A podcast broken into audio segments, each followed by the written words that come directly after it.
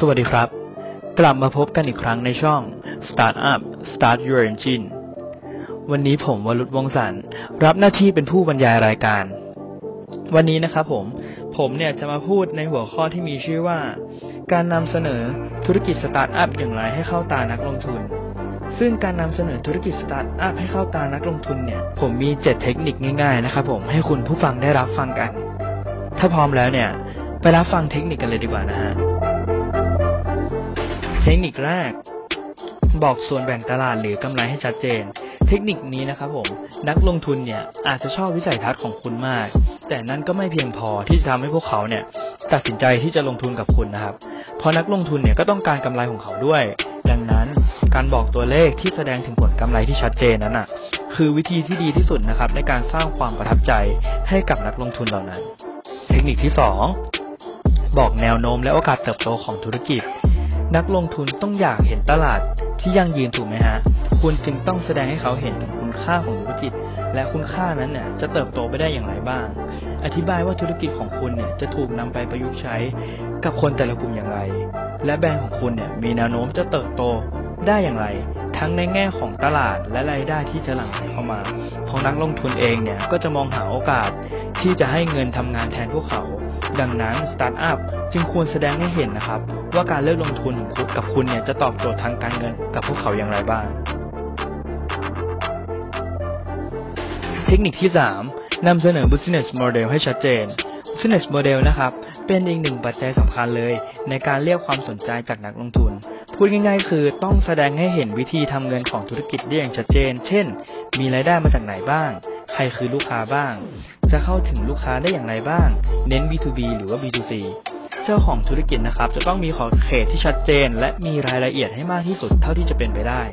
เทคนิคที่ 4 ธุรกิจของคุณตอบโจทย์อะไรบ้าง ธุรกิจที่ประสบความสำเร็จนะครับ จะต้องมีวิสัยทัศน์ที่ชัดเจน และมองเห็นถึงปัญหาที่อยากจะแก้ไข ด้วยสินค้าและบริการของธุรกิจ โดยปัญหานี้ควรจะส่งผลกระทบต่อคนจำนวนมากในระดับหนึ่ง ส่วนปัญหาเล็กๆ ที่ส่งผลกระทบต่อคนจำนวนน้อยๆนั้น อาจจะมีโอกาสทำเงินได้น้อย หรืออาจจะเจริญเติบโตได้ยากกว่า แต่อย่างไรก็ตามแล้วเนี่ย ขนาดของกลุ่มเป้าหมายนั้นนะครับไม่สำคัญเท่ากับว่าคุณระบุให้เห็นถึงปัญหาชัดเจนแค่ไหน และสินค้าหรือบริการของคุณสามารถแก้ไขปัญหานั้นได้มากน้อยเพียงใดนั่นเอง เทคนิคที่ 5 ธุรกิจมีความโดดเด่นและแตกต่างจากคนอื่นอย่างไร อย่างแรกเลยคือคุณต้องเป็นเจ้าของธุรกิจของคุณอย่างแท้จริง ซึ่งนั่นหมายถึงการแสดงให้นักลงทุนนะครับ เห็นว่าคุณเนี่ยมีสิทธิบัตร มีเครื่องหมายการค้า และจดลิขสิทธิ์แสดงความเป็นเจ้าของในธุรกิจนั้นๆ อย่างถูกต้องตามกฎหมาย แต่เรื่องเครื่องหมายการค้าหรือว่าลิขสิทธิ์ต่างๆเนี่ยก็ไม่ค่อยได้รับการเอาใจใส่จากนักลงทุนนักเท่าไหร่นะครับนั่นคือความแตกต่างประการแรกนะครับ ประการที่สองเนี่ยคือความแตกต่างในแง่ของนวัตกรรม ซึ่งจะอยู่ในสินค้าและบริการที่มาจากธุรกิจของคุณ